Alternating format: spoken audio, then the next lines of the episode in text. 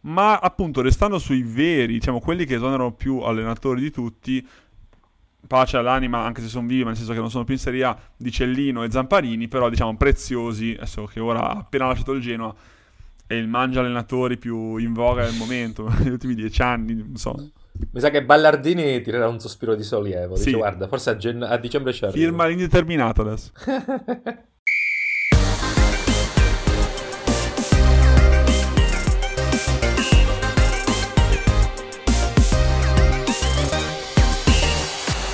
buonasera ragazzi, questa è Radio Canà, siamo tornati con un po' di ritardo, salvo questa settimana ci registriamo qualche giorno dopo il solito, ma ci perdonerà chi ci ascolta.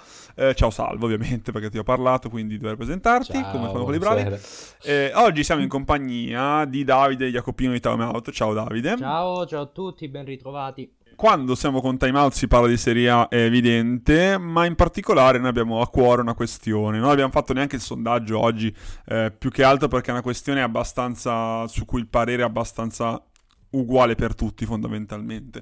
Però mh, potrebbero esserci anche delle eccezioni che noi porteremo alla luce in questa diciamo, discussione di mezz'oretta, un'oretta, vediamo quanto ne viene fuori, ovvero il discorso annoso degli esoneri frettolosi. Abbiamo visto appunto nella scorsa giornata, anzi due giornate fa ormai, eh, l'esonero di, di Francesco sulla panchina del Verona dopo tre giornate e di ehm, Semplici sulla panchina del del Cagliari con l'avvicendamento di Mazzarri e Tudor. E, e quindi è emersa la questione, lo sapete meglio di me, di se vale la pena o non vale la pena esonerare dopo tre giornate. Ok, Eh, diciamo che vi lancio la questione a voi tra poco, eh, dicendovi subito la mia, perché sono un po' egoista. Sto, sto giro sono egoista, non passo la palla. E, e- e diciamo che ovviamente, secondo me, poi ripeto, mh, vediamo cosa ne pensiamo tutti, ma questo dovrebbe essere, immagino.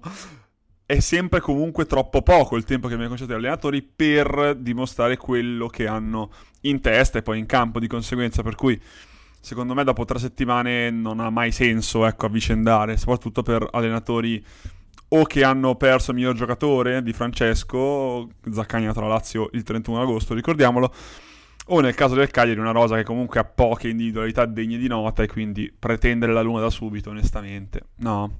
Per cui facciamo parola al- al- all'ospite per primo, salvo, siamo i bravi padroni di casa, per Mi cui Davide corretto. dici la tua e poi giriamoci. Grazie, ragazzi. Allora, guarda, io sono d'accordissimo con te, cioè in tre partite eh, non vedi niente della squadra, vedi praticamente pochissimo, anche considerando il precampionato, eh, alla fine è troppo presto per eh, dare una valutazione. E c'è da dire anche che il Verona aveva fatto anche abbastanza bene, almeno sul piano delle prestazioni, sia contro l'Inter che contro il Sassuolo.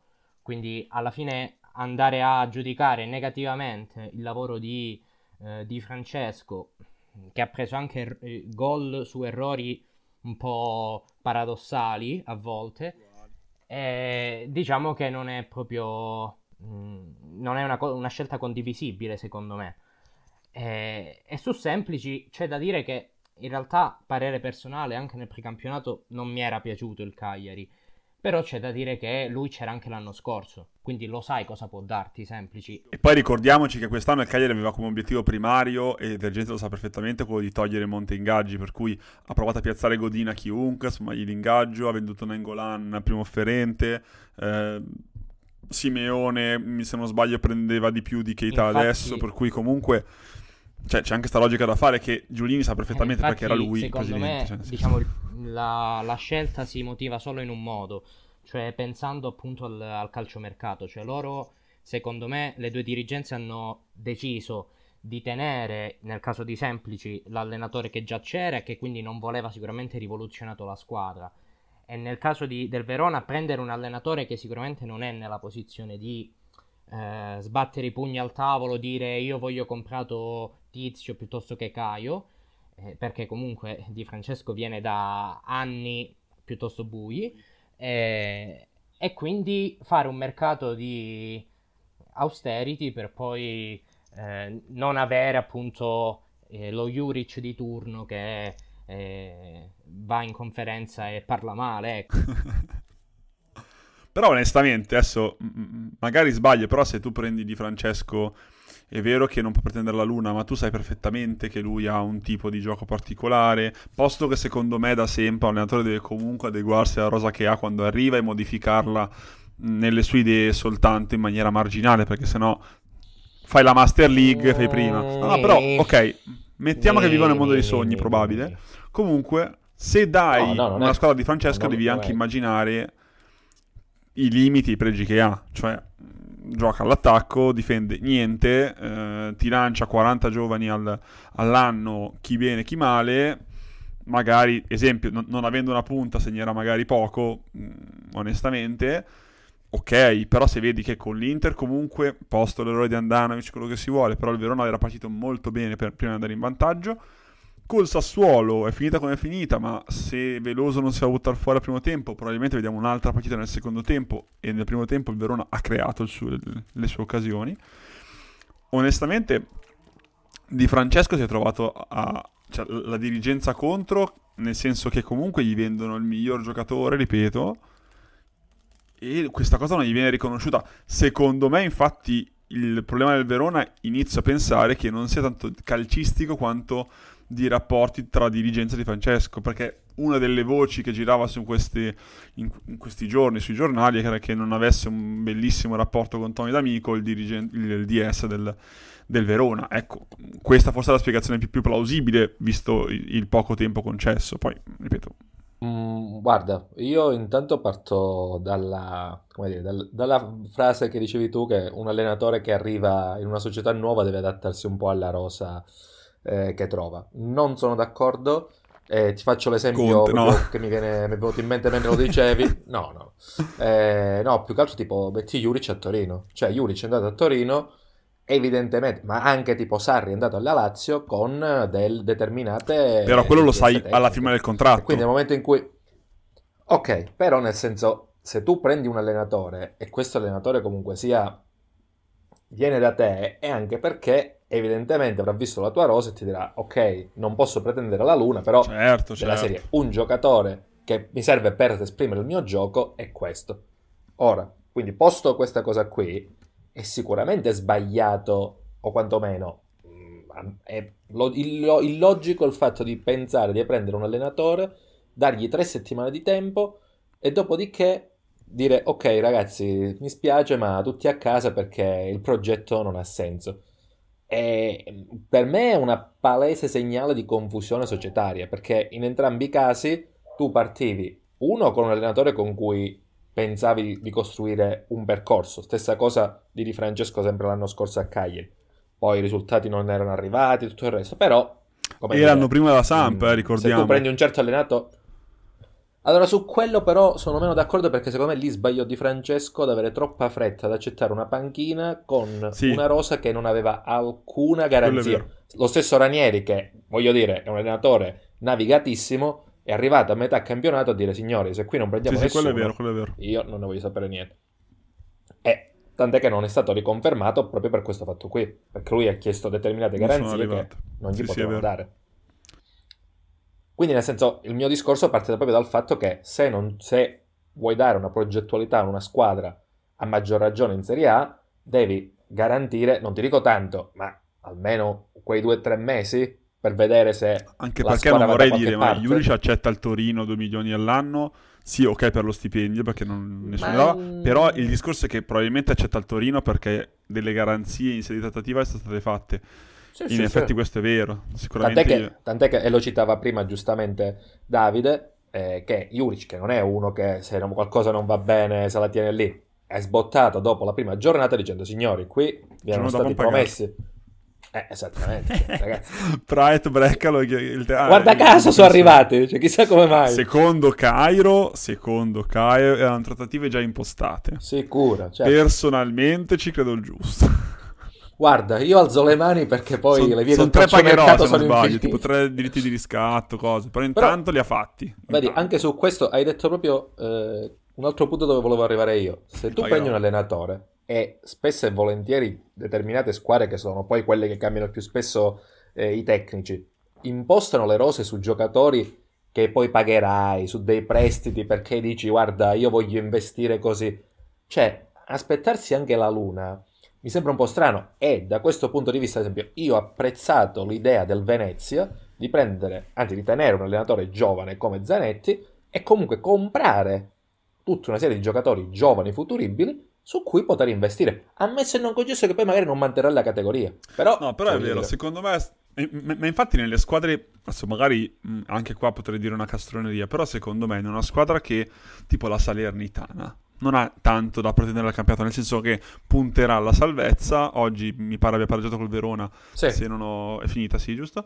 Ehm, però nel senso non può pretendere la luna da Castori, Castori questo è, la Salernitana questa è, esonerare Castori perché non è penultimo anziché ultimo, onestamente ha poco senso, a meno che non piglia 6-0 ogni partita, ma non è questo il caso per adesso, no? Per cui secondo me va anche qu- qualificato uh, quello che può dare un allenatore con la rosa e cercare di capire.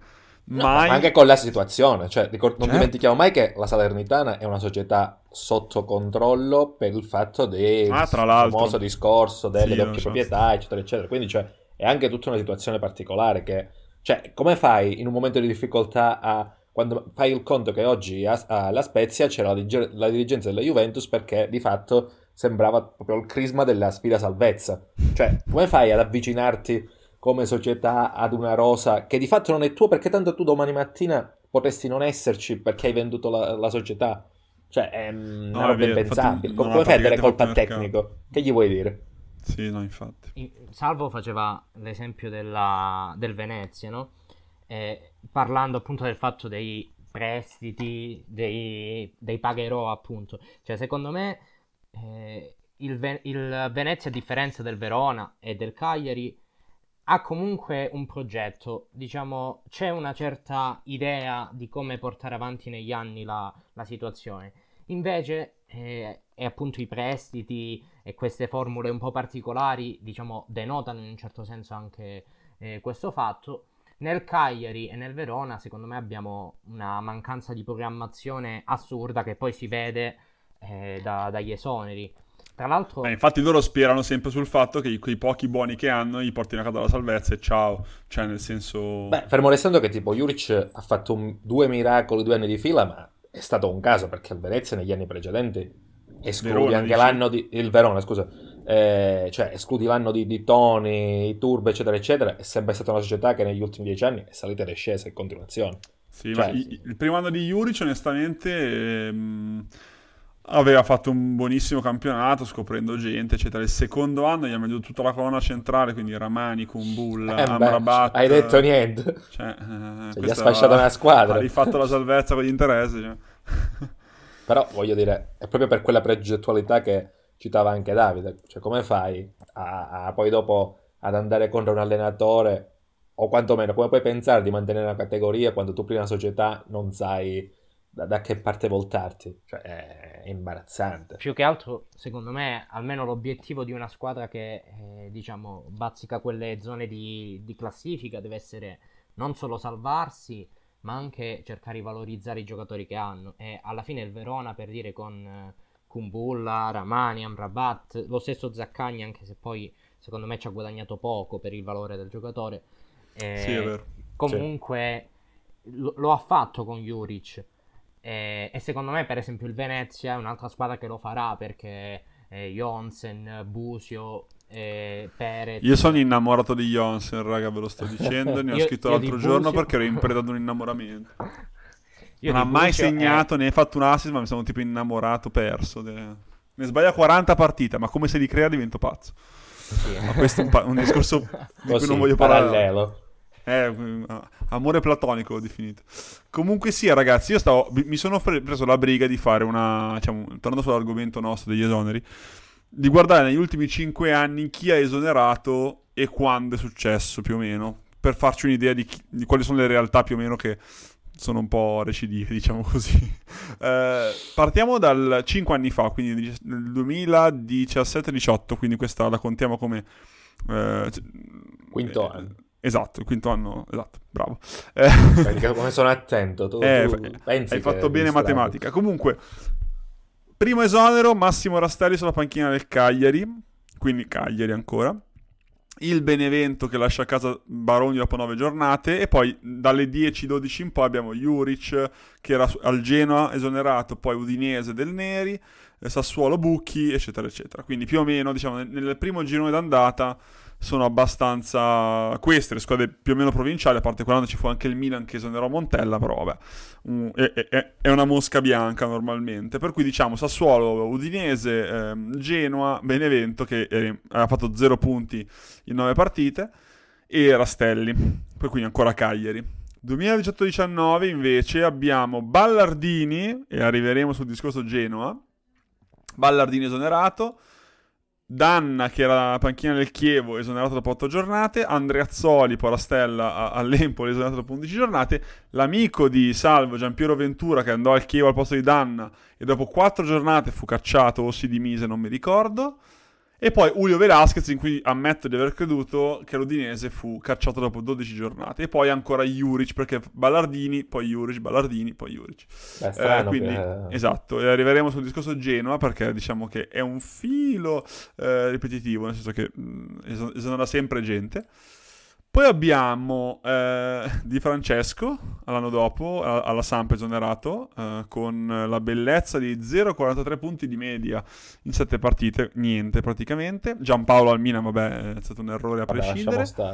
Andreazzoli Genoa, quindi ancora Genoa. Tudor Udinese, e poi vabbè, Frosino due volte, eccetera, eccetera.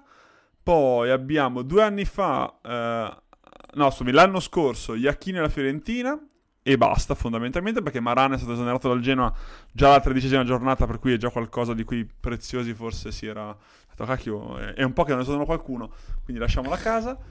E niente per cui diciamo sono più o meno le stesse sempre le provinciali più o meno sempre Cagliari, Genoa, Udinese sempre quelle. Per cui è abbastanza un discorso che si ripete negli anni quindi che denota ancora di più la mancanza di progettualità delle singole squadre ecco. Ma ripeto io sul discorso di Udinese e Velasquez eh, magari non ricordo tutti i risultati, ok, però Velasquez mi sembrava comunque un allenatore, a parte straniero, appunto prima. Neanche l'ambientamento suo non, non deve essere stato facile come Fonseca Roma nei primi tempi. Ma comunque, diciamo, se scegli un, diciamo, la mossa esotica, portala avanti, dagli fiducia, non puoi pensare che so dopo 10 giornate, dopo che l'Udinese non aveva neanche sta rosa, tra l'altro, per no. potersi difendere, mettiamola così.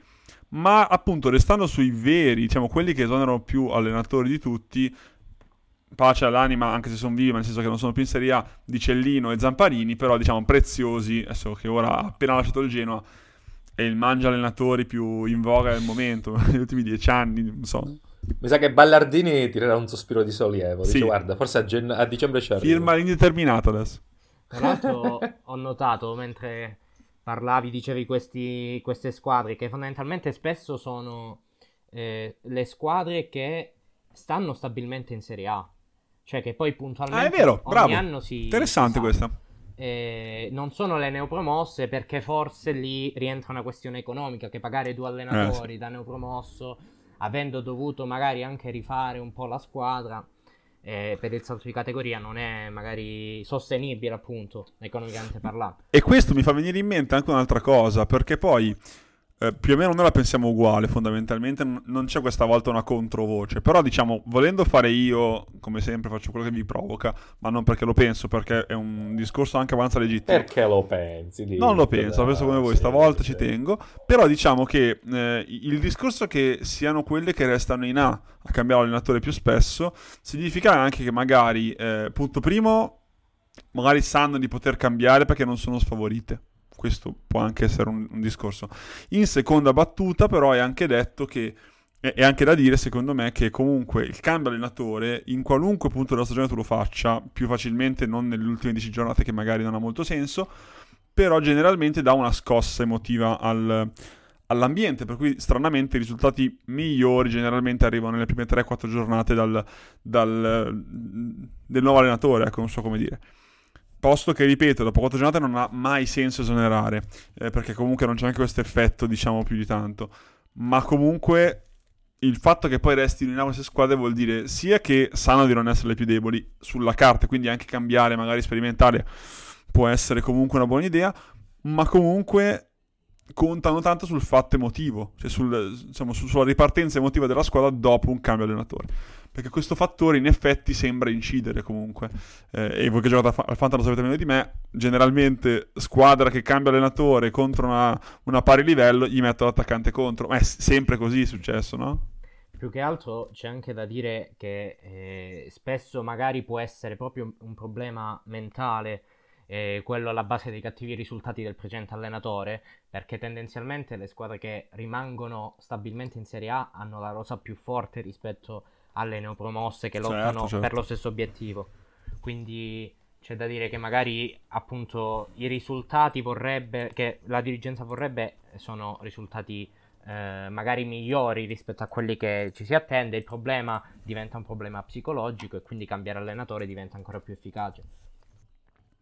Esatto, poi a me sembra abbastanza impietoso il confronto con, con gli altri paesi, nel senso che adesso in, in, Liga e in Germania non lo so, ma sicuramente in Francia, in Inghilterra non ricordo tantissimi esoneri nelle stagioni in corso.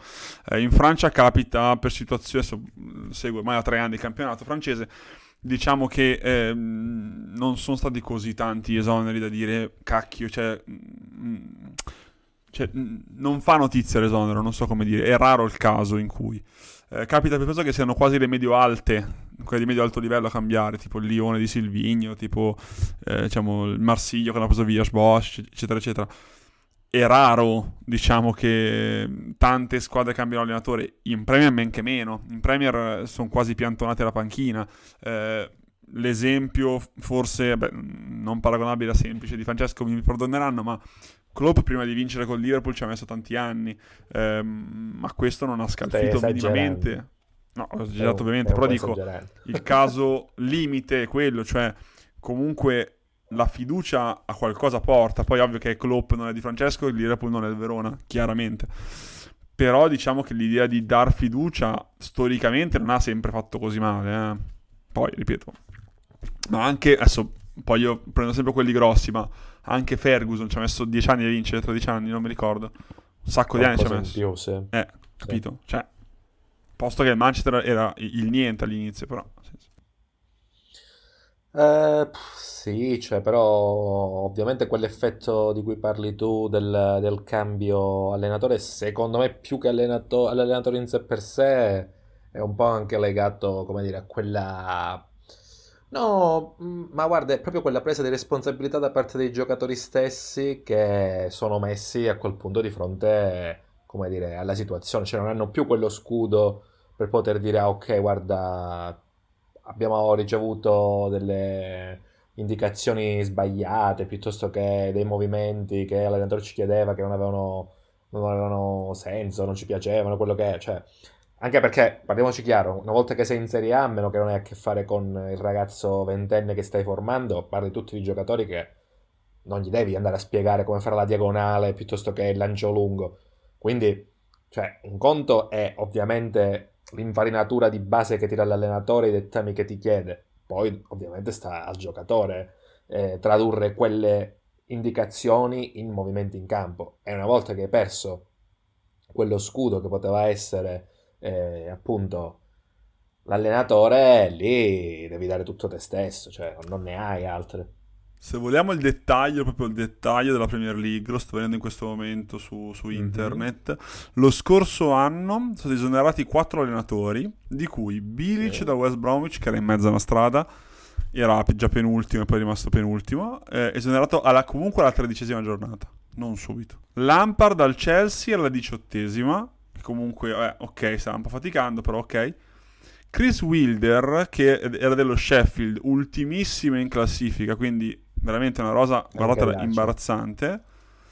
Alla 27esima è stato esonerato, cioè comunque anche in realtà mh, eh, condannate se vogliamo, anche se l'anno prima si erano salvati comodi, comunque restano in carica un tot. E l'anno prima, a parte il Watford, che eh, non vorrei fare il patriottico, ma lo gestisce comunque un italiano, quindi Pozzo.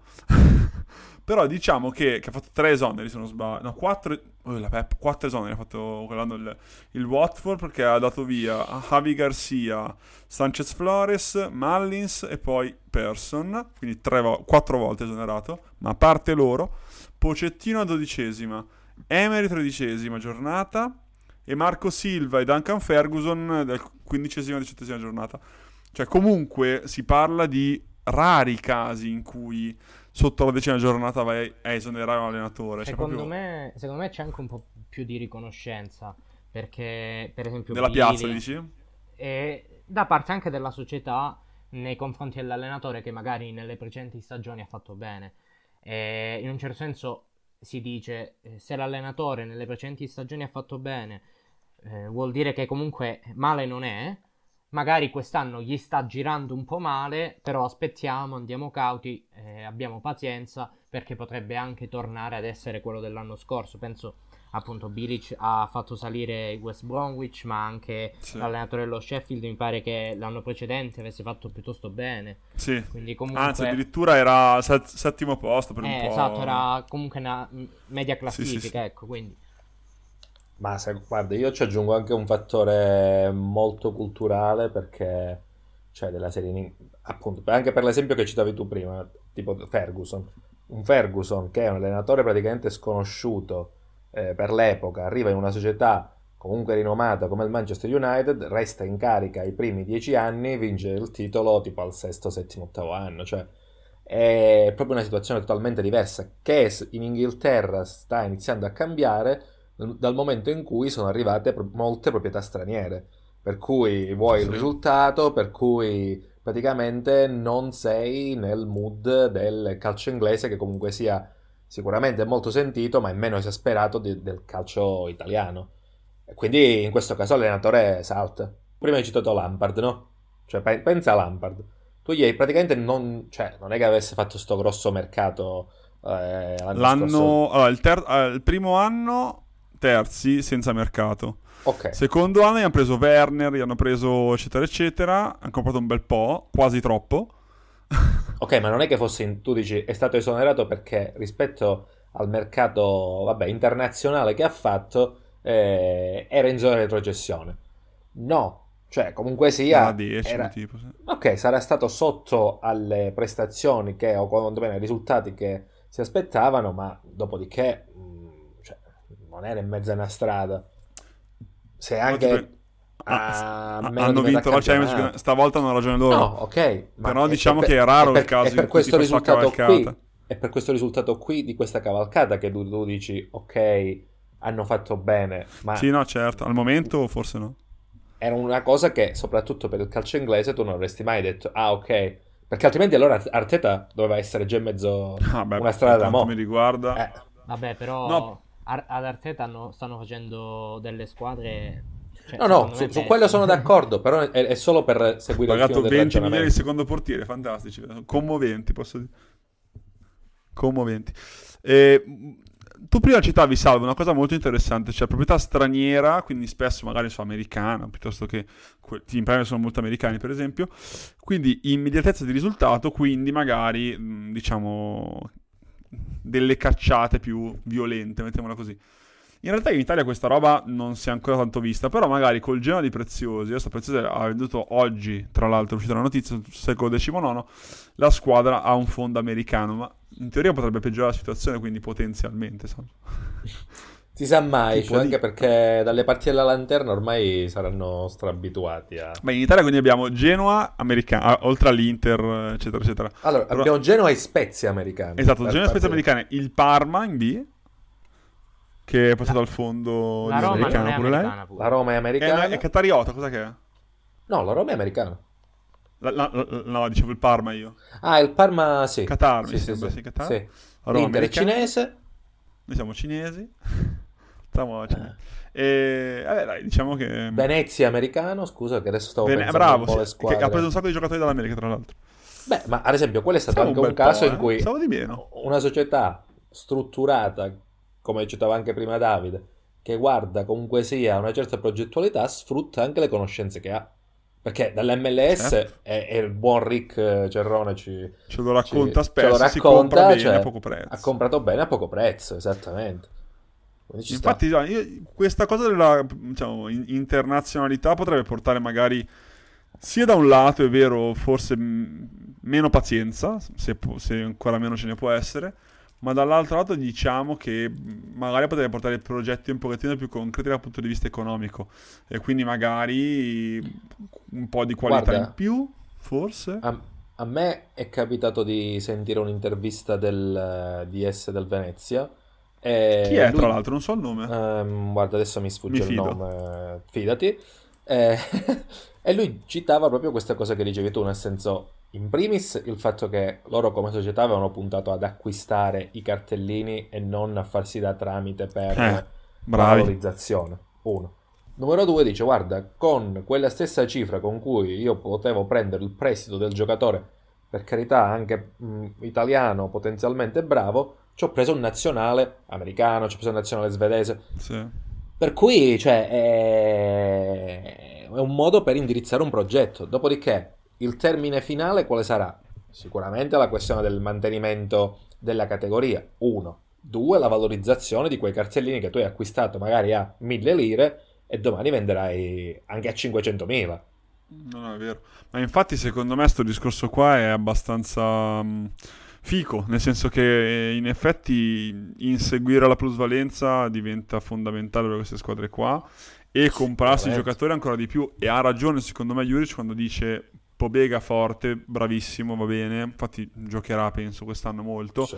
Però dice, a me dà, dà fastidio sapere che a fine anno so già che non sarà mio. Ma c'ha ragione, ma ci sta, ma ovvio.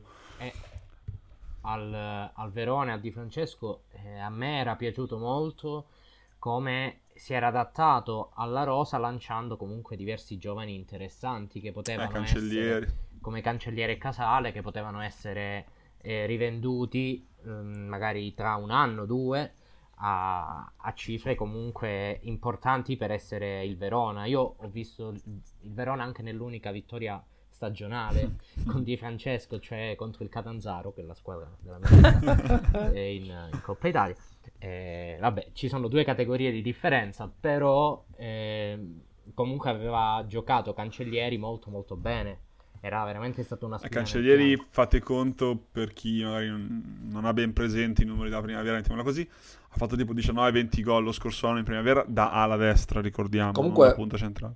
Guarda, proprio per eh, confutare quello che diciamo noi, mi sono venuti in mente due esempi anche abbastanza importanti. Cioè, prime quattro, prime quattro giornate, Sì. Gasperini all'Atalanta ne vince zero. Ah, è vero, le perde addirittura tutte forse. Tutte quante le ha perse, tutte.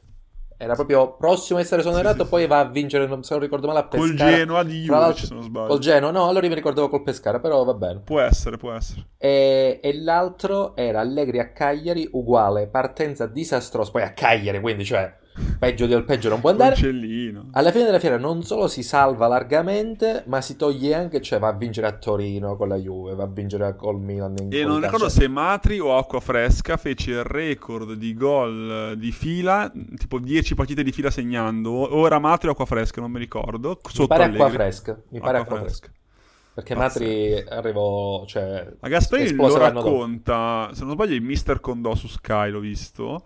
Eh, Gasperini raccontava appunto il fatto che lui dopo quattro giornate, appunto non aveva vinta mezza, però per Cassi aveva detto, guarda, io credo che in mano tua i giovani cresceranno, la squadra andrà bene, per cui ti diamo altra fiducia, non preoccuparti. Gli era proprio quasi carta bianca, Eh. nonostante comunque non erano promossi, erano in da, da un paio d'anni, se non sbaglio. E se ci pensi, Gasperini, come di, Francesco di quest'anno, veniva da, come dire, eh, l'esonero all'Inter, eh, alla fine del... Esattamente, quindi cioè, non è che fosse una situazione per cui poteva dettare legge.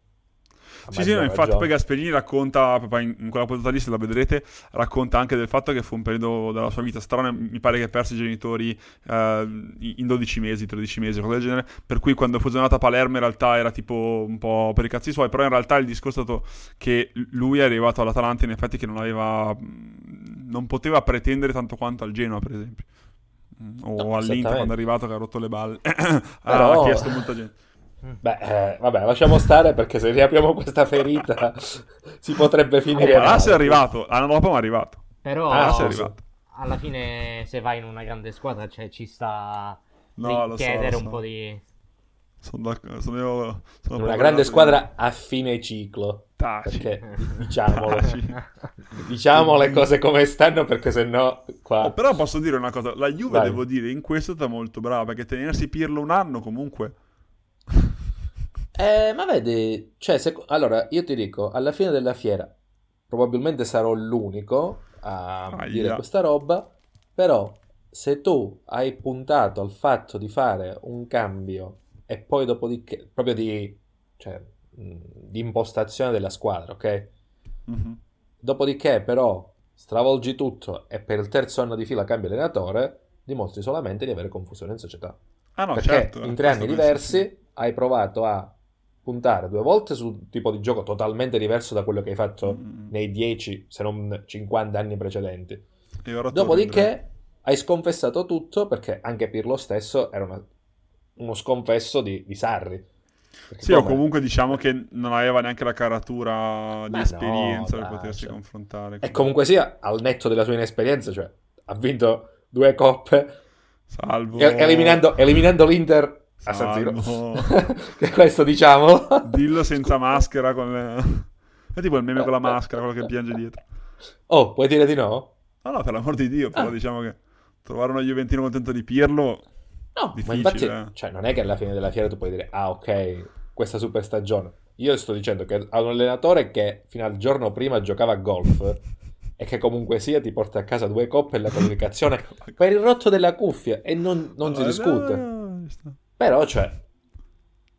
No, invece io seriamente era una mezza puttana che volevo dire a Salvo. Vai. Però, tipo Davide e Salvo, a entrambi lo dico. Però, per esempio, una cosa che mi è molto piaciuta viceversa da quanto successo in, nei casi citati è per esempio il Milan quando aveva a tiro Rangnick per eh, diciamo, sconfessare quanto fatto ha deciso guarda eh, Rangnick vuole cambiarci del tutto Pioli bene o male l'ha portato la panata a casa diamogli fiducia poi mettici comunque il fattore Cici no beh, fiducia è andata l'hanno riconfermato in qualche sì, modo sì sì sì cioè, però diciamo eh, che allora dubbio mio però resterà dubbio mio personale eh? è stata più una questione dettata anche dalla situazione economica della dalla società. serie questo troppo Rangnick Però...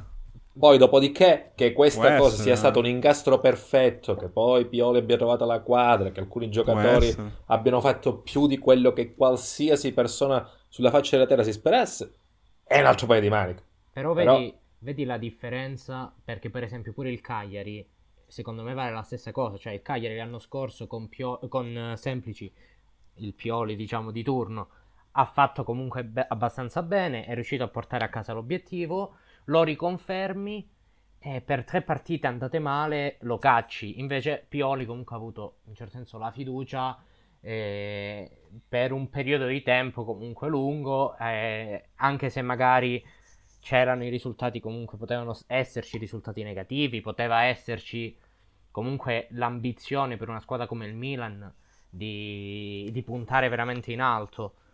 Che Pioli è arrivato... non è mai stato un allenatore che io a volte confondo le date. Pioli è arrivato dopo Gattuso che non ha rinnovato, per cui a inizio stagione, no. giusto? No, no, Pioli no, è arrivato dopo Giampaolo. Ah, Giampaolo, ah, dimenticavo, dimenticavo. E ha salvato, e ha salvato abbastanza, Madonna diciamo, la... mia, è vero. Cioè, per il come maestro. l'ha preso il Milan, diciamo.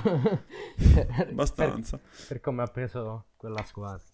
Ecco, per esempio, Salvo, un altro caso virtuoso che mi piace sempre citare, secondo me il Sassuolo, io poi non ho un bel rapporto col eh, personaggio del Zerbi, sono sincero, però diciamo che il Sassuolo come società comunque ha sempre portato avanti, a parte il caso Bucchi che si rivelò un buco nell'acqua, però vabbè, poteva esserci la scommessa ma è andata male, per il resto comunque ha sempre dato fiducia alle sue idee, ripeto, anche in questo caso la squadra era superiore probabilmente alle sue concorrenti per la salvezza, ma comunque ha avuto il coraggio di tenersi gli allenatori per un periodo di tempo sì. dignitoso di Francesco, sì, del sì, Zerbi, adesso Dionisi mi sembra comunque in ti, linea ti con cito anche, Ti cito anche sempre Allegri in Serie C. certo, anche Allegri in Serie C perché era una delle primissime esperienze che ha fatto e le, le, le ha promosse lui da, dalla C alla B tra l'altro. Bravo.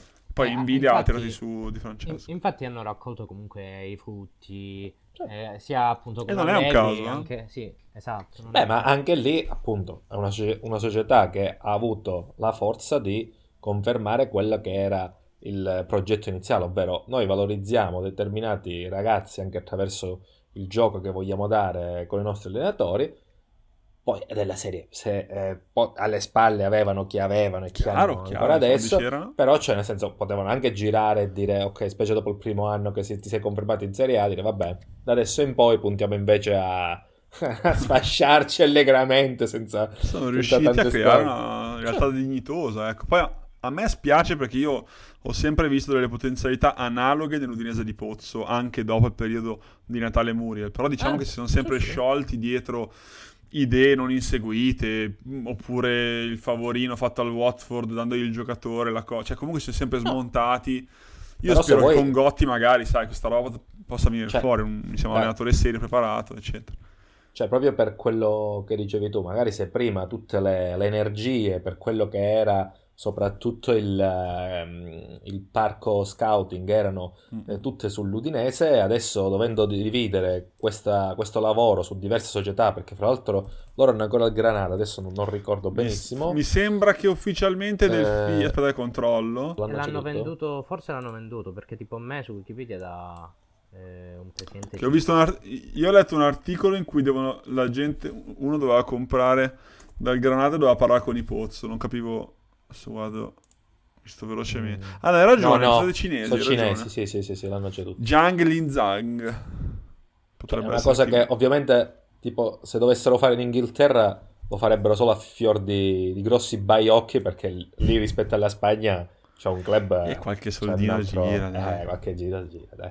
Perciò... Anche perché avevo letto le cifre dei diritti TV, diciamo che sono inavvicinabili per per chiunque fondamentalmente. Nel senso che... Beh, se fai che la squadra più scarsa della Premier prende praticamente quasi quanto una big in Italia. Quindi cioè... Eh, cioè, per esempio, non mi ricordo il dettaglio bene, ma mi sembra che una squadra che sale dalla Championship di diritti TV attorno ai 150 milioni. I diritti sì, TV, solo sì, di quelli, eh. Può stare. Per cui poi vai a capire che l'Aston Villa senza ancora aver venduto Grealish è andato a prendersi Buendia a 66 milioni, cifra fuori mercato di cui faranno penso un sacco di, di minusvalenze in Inghilterra, ne sono abbastanza sicuro. Però bene o male con gli introiti se la sono sempre cavata, ecco, non... manco ci guardano queste cose ormai, cioè, così ricchi che manco ci guardano. Eh ragazzi, così... Ma secondo voi invece, lancio l'ultima domanda prima di salutarci. Secondo voi quale big europea diciamo, dai quarti di Champions in su, potrebbe esonerare il suo allenatore, magari pronostico totalmente a caso, non previsto. Perché in effetti sto pensando a sta roba qua, no? Beh, Inter e Juve secondo me restano quelle che sono, più o meno. Okay. Cioè, no, secondo me anche il Milan resta. Però tipo, ti, ti lo United, secondo me, per quanto Solskjaer abbia fatto buone cose, secondo me potrebbe essere un caso come anche il PSG di Pocettino, in cui magari può capitare che hai delle stars più grosse di te e magari non arrivi a concludere più di tanto, posto che devi fare i conti con chi è libero in questo momento, c'è pochissima gente a parte Conte. Però, per esempio, diciamo che i tre che mi vengono da dire sono Kuman, Solskjaer e Pocettino, i tre che posso immaginare, ecco, in testa tutti, secondo me, Kuman, perché vabbè, però mettiamo che una rifondazione non la considero una big, va bene, ok? Diciamo che in primis metto Pocettino io. Eh beh, già diciamo che sta, eh. rischiando pesantemente. No, rischiando no, però diciamo che l'ambiente non sembra poi il più felice del mondo, visto che Messi, la prima partita a Parigi, cambiarlo poteva starci, ma non salutare, massimo dei massimi. Secondo voi? Così. Secondo me Pocettino ha la, ha la situazione più difficile. Eh, sì, sì, praticamente sì. ha una squadra che neanche a FIFA e, esatto. e ha comunque cioè, l'obbligo di vincere tutto. Quando l'anno scorso, eh, quante, cioè, quante competizioni ha vinto il PSG? Forse ha vinto una. neanche il campionato, perché Forse ha vinto la solo la Coppa. Solo la Coppa. Quindi, eh, e neanche la Supercoppa poi in estate, no? Quindi, esatto. secondo me, deve fare un passo troppo lungo per la sua gamba e, e, quindi sarà il primo a saltare. Eh, ci vorrebbe Tuchel quasi quasi. Ah no, scusami, l'hanno licenziato. Ops. Citofonare Leonardo. E Salvo? Esatto.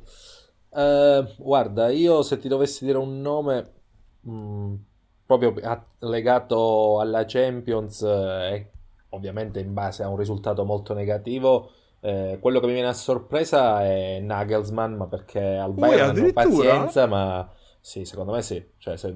Dici che salta la testa di Nagelsmann?